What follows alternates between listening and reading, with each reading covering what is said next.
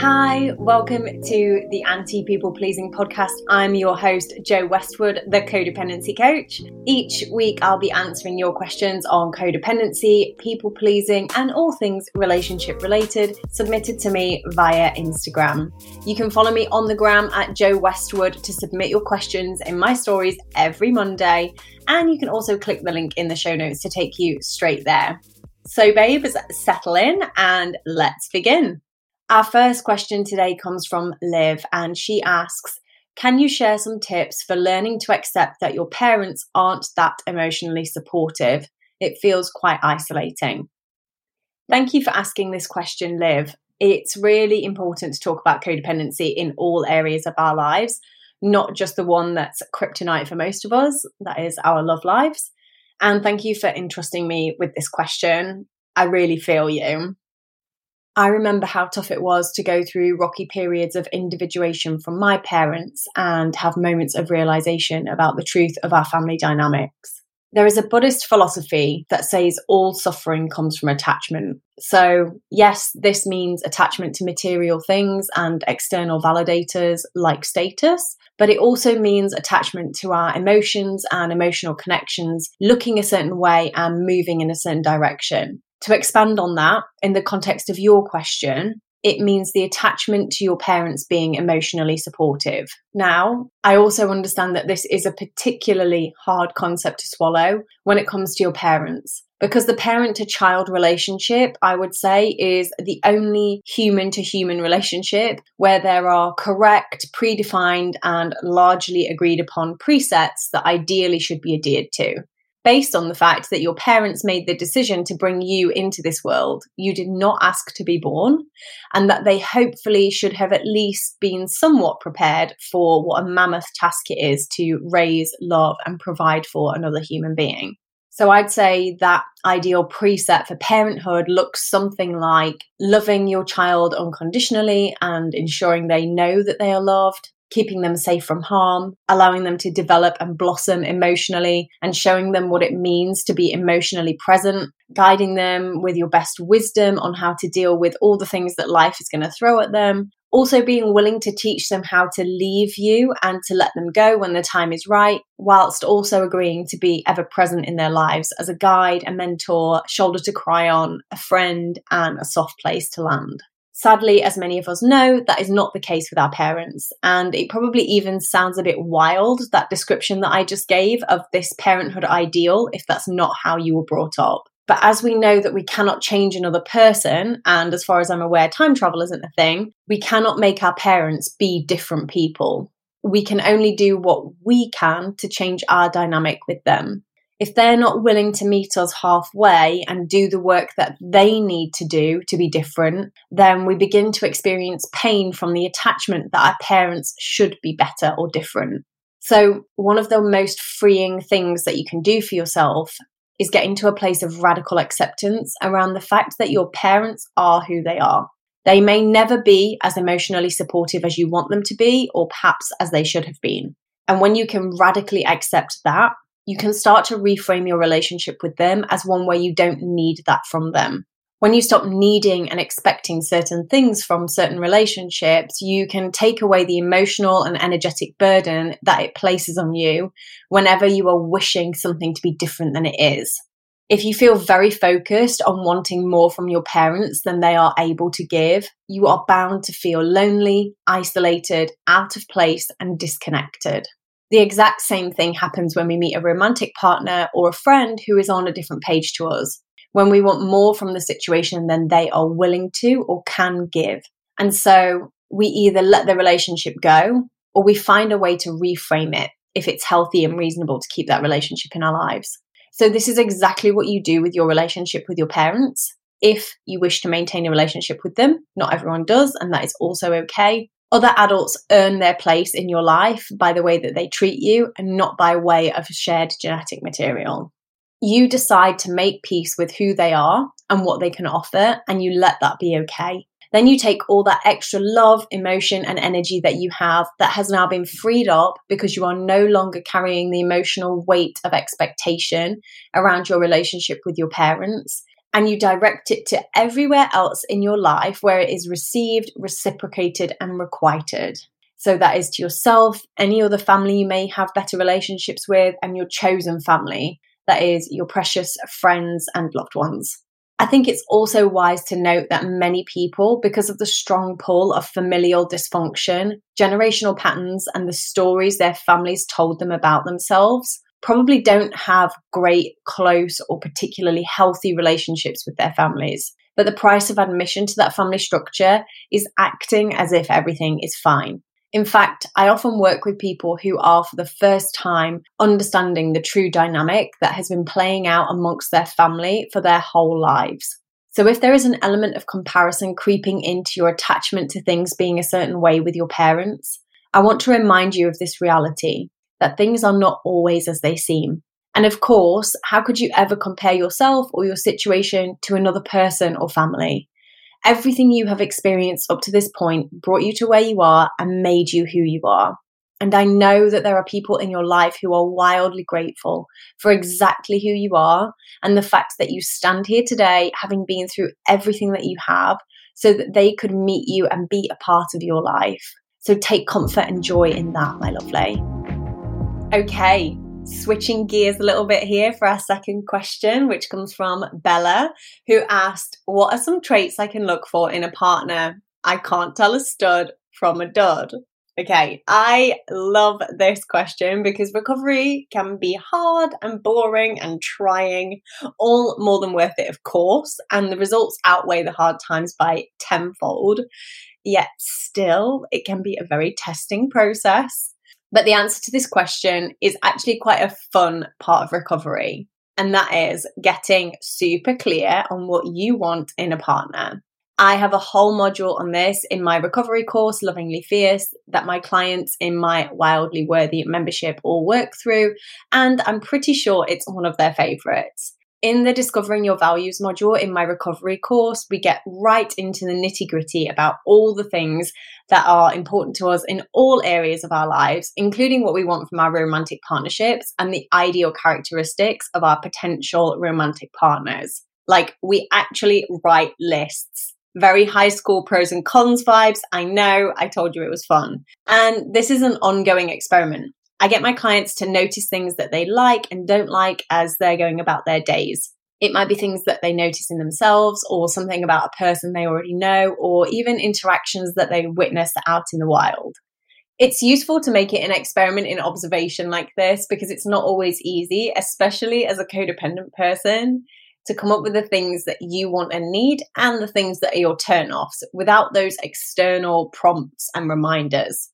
The reason we do this exercise and actually write it all down on paper or in our phones is so that we have a solid real life reminder that we can keep referring to of the traits and characteristics that we value.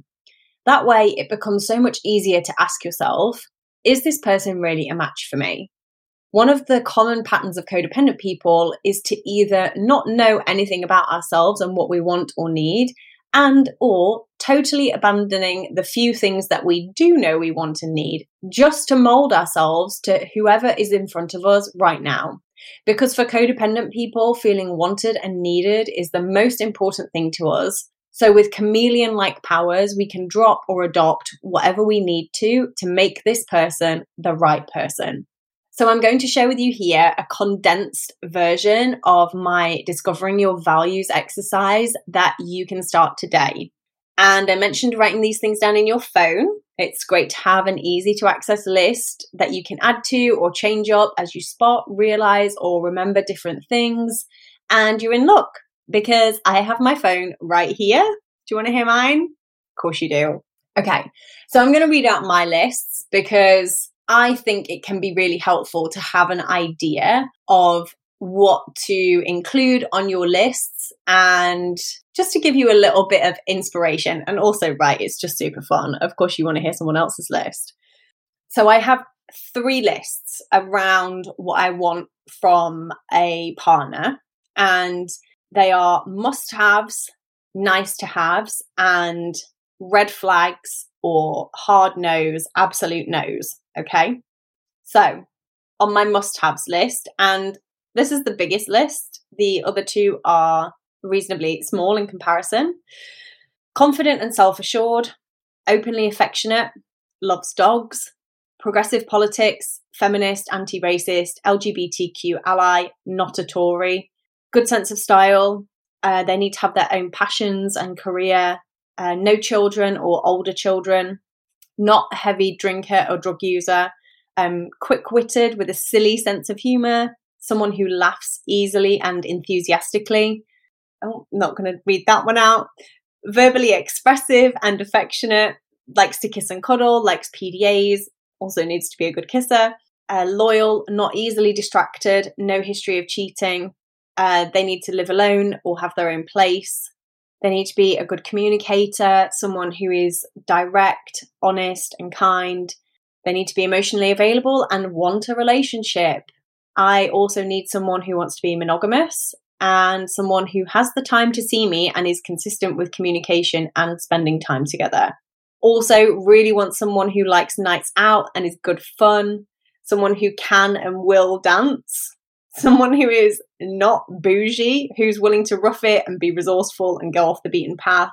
And they also need to like outdoor pursuits. Next, we have my nice to have list, which is things that are not deal breakers for me in any way. They're very negotiable, but if a person also happens to have these things going on, that's a very cool bonus. So for guys, they should be tall, six foot two or above, ideally. Um, I really like piercings and tattoos. It would be really nice if they were open to moving abroad or spending half of their time abroad in the future. It would be really cool if they were creative in some way. If they're sober, I'm not sober, but I really like sober people. I really like their whole vibe. So that would be a bonus for me. That would be cool, but it's not necessary. Someone who keeps fit, works out, or is active in some way. And also someone who is potentially open to adopting kids. And my red flags, hard nose, absolute nose, as in if I sense this or get confirmation of any of these, even in the very early stages of talking to somebody, I know it's just not going to work out. And so there's really no point me continuing this connection and wasting both of our time, quite frankly, because these are things that are going to just rob so much for me going forward that it won't work out. I may as well set us both free back into the wild and look for someone who is a better match than me. And is that hard to do sometimes? I mean, obviously, some of these that I'm going to read out are real, like glaringly obvious hard nose, but some of them might feel a little bit harsh. And yes, it can be hard to let go of a person who ticks a lot of my boxes from the other lists. But I just know that ultimately, if you're hitting some of these points, oh, it's not going to be for me. So, red flags, hard nose, absolute nose um, someone who is a drug user or a heavy drinker, someone who invalidates my feelings, someone whose style of banter is put downs, or somebody who thinks put downs are banter, someone who is avoidant, can't communicate, or is evasive. And I want to expand on that one. That specifically also goes for people who can't respond properly and fully in text communication or are avoidant around setting dates and making plans and that kind of thing. And that's usually something that shows up really, really soon. That's probably not going to change in a person and also it just drives me fucking wild. So, no, sorry, that is a hot no for me. Someone who doesn't want a relationship, if they are inconsistent, inconsistent with their communication style, again, or with making plans, someone who has right wing politics or is unmovingly apolitical, if they're insecure, if they have outdated gender values, if they don't like dogs, again, I just know that's never going to work. I love dogs so much. Dogs will always be a part of my life. Someone who hasn't done any introspective work, someone who is snobby, bougie, or materialistic, and for me personally, someone who has young children. So, of course, these lists are subject to change depending on my experiences and how I develop and change as a person, and even how I age. Some of those things might just change as I get older and my feelings about certain things change and develop. But they are not subject to changing based on me meeting a person that I want so much that I am willing to bend and break my own rules for Otherwise, I may as well abandon the lists altogether and make my name on my dating apps whatever you want it to be. And a couple more tips for you on this one, Bella. As always, slow down. It's all well and good knowing all these traits that you desire, but the one thing that will sabotage you more than anything when trying to tell the difference between a stud and a dud is speed. You must take your time to really get to know a person.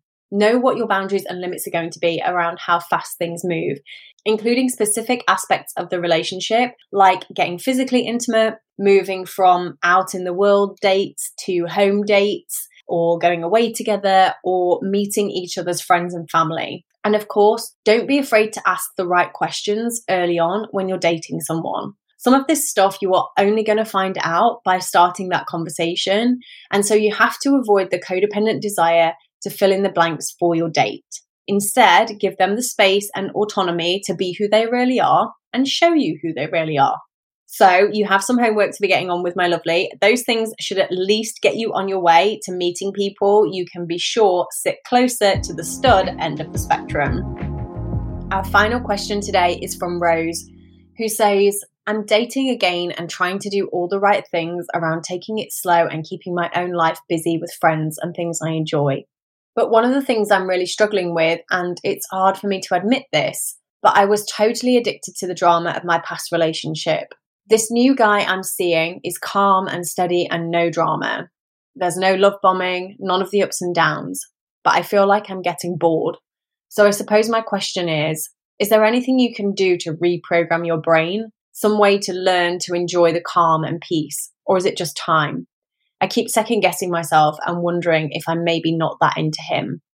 Thank you for this question, Rose. I know it's going to be so helpful for lots of other codependent babes out there who are also getting back out into the dating world. It's certainly a common experience that I hear from my clients that a relatively healthy relationship can feel boring in comparison to the drama that we've had before. So I wanted to answer this question specifically after the last one because they are linked. Everything I described in my answer to Bella will also be really useful for you, Rose. If you haven't already done it, get your notepad and pen out and start writing your lists. Getting clarity on whether this person actually matches up with what you want from a partner, or if they were just the first person that was nice to you on the other side of a toxic relationship, is key.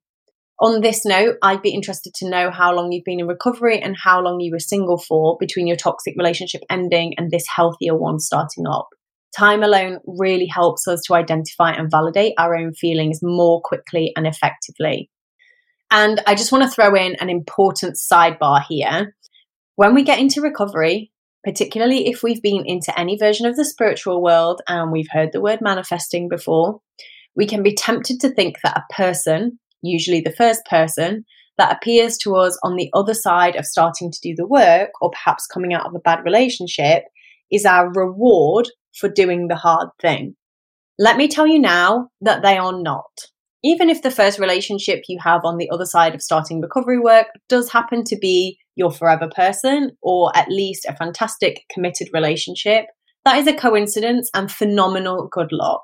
People, human beings, are not the toy in a happy meal or a box of cereal. They are not your Kinder Surprise. Please stop thinking of them as your reward. On that same note, when you know that whole other human beings are not your reward for good behavior, it also releases you from the idea that if it doesn't work out or they turn out to be not quite who you thought they were, that you are somehow being tested or punished for not recovering fast enough or well enough. Okay, sidebar over. So let's say that you have your lists your must haves, your nice to haves, and your absolute no's. Awesome. Now you can compare and contrast how many of your ideals and nice to haves your partner actually ticks off for you. Of course, you must try to be aware of creating these lists not with your current partner in mind. They must be entities independent of your relationship, driven by your desires, experiences, and self awareness. So you're going to have to be super honest with yourself about what you do want and what does work for you.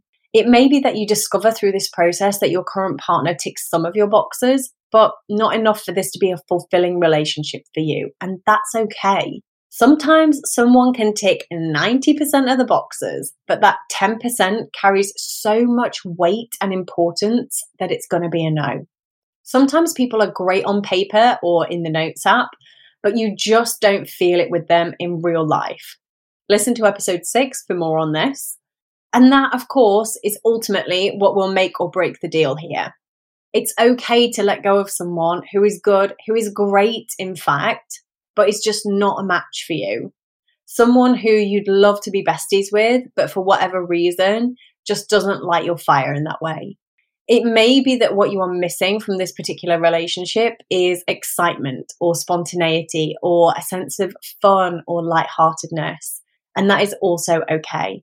Excitement and spontaneity are lovely things to have and want in a relationship. And I think the dating phase should feel a bit exciting. But excitement and spontaneity are distinctly different from anxiety, drama, and chaos, which I'm going to guess is more like what you're used to. It may be that right now you're struggling to identify the difference between anxiety and excitement, or it may be that you're just not that excited. So, once again, slow down. Try to sit with how you're feeling. Maybe journal it out. You can't write as fast as you can think. So, it's going to help you get some clarity around what it is that you're feeling, and perhaps more importantly, what you aren't feeling. Yes, the consistency, stability, and security of real love will at first feel somewhat boring to a formerly addicted mind, but in time you will grow accustomed to stability and find even the idea of drama and the emotional roller coaster tedious and tiring. It will become something that repels instead of attracts you. I can tell you this from my own experience and that of many of my clients and friends who have been in recovery for a while. A great analogy to help you normalize this feeling of stability in your life is to think of it like your foundations or like the ground that you walk on. When that is stable and pretty smooth, you can do so much more. You have tons more energy to live a more interesting and well rounded life. Whereas when you're constantly battling huge hills and valleys, unexpected twists and turns, you are expending all your energy just trying to stay upright and stay on track you have nothing left for the fullness of life, not to mention rest, relaxation, and recuperation. Are you doing that, by the way? Just checking in. Also, as you mentioned in your question, some of this will be a time factor for sure. You're adjusting from a whole lifetime of being addicted to drama to finally becoming more regulated in your emotional functioning and in your nervous system it is going to take a while, maybe a few months or years, for you to fully settle into this new way of being and be comfortable and happy with consistency and steadiness. So, I think you have plenty of avenues to explore here to help you get clarity on what you're feeling and what, if anything, is missing for you. Take your time with it and trust yourself to make the right decision. Self trust is a huge part of effective recovery from codependency. Okay, my loves, we are all done for today, and I'd like to take this opportunity to remind you that my codependency recovery community, Wildly Worthy, is open now. For less than £50 a month, you can get access to a weekly Q&A coaching calls with me, as well as my full online codependency recovery course and a community of people who are all on this recovery journey with you. So that means a totally supportive, judgment-free zone. Wildly Worthy is open to all women and female socialized non binary people. Thanks so much for tuning in. I hope you have enjoyed this episode of the Anti People Pleasing podcast. Don't forget to rate, review, subscribe to, or follow the pod. It helps more people find us and join the movement to have healthier, more fulfilling relationships. Until next time.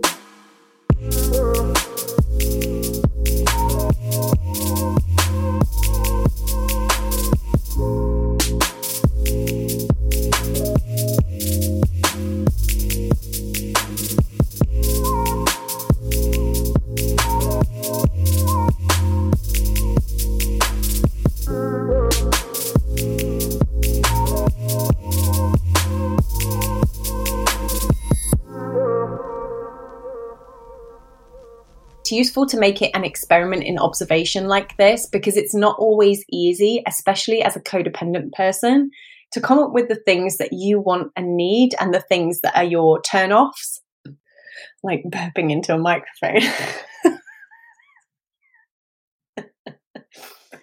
to come up with the things that, for fuck's sake to come up with the things that you want and need that are the things that are your turn up. Mm. Fuck me.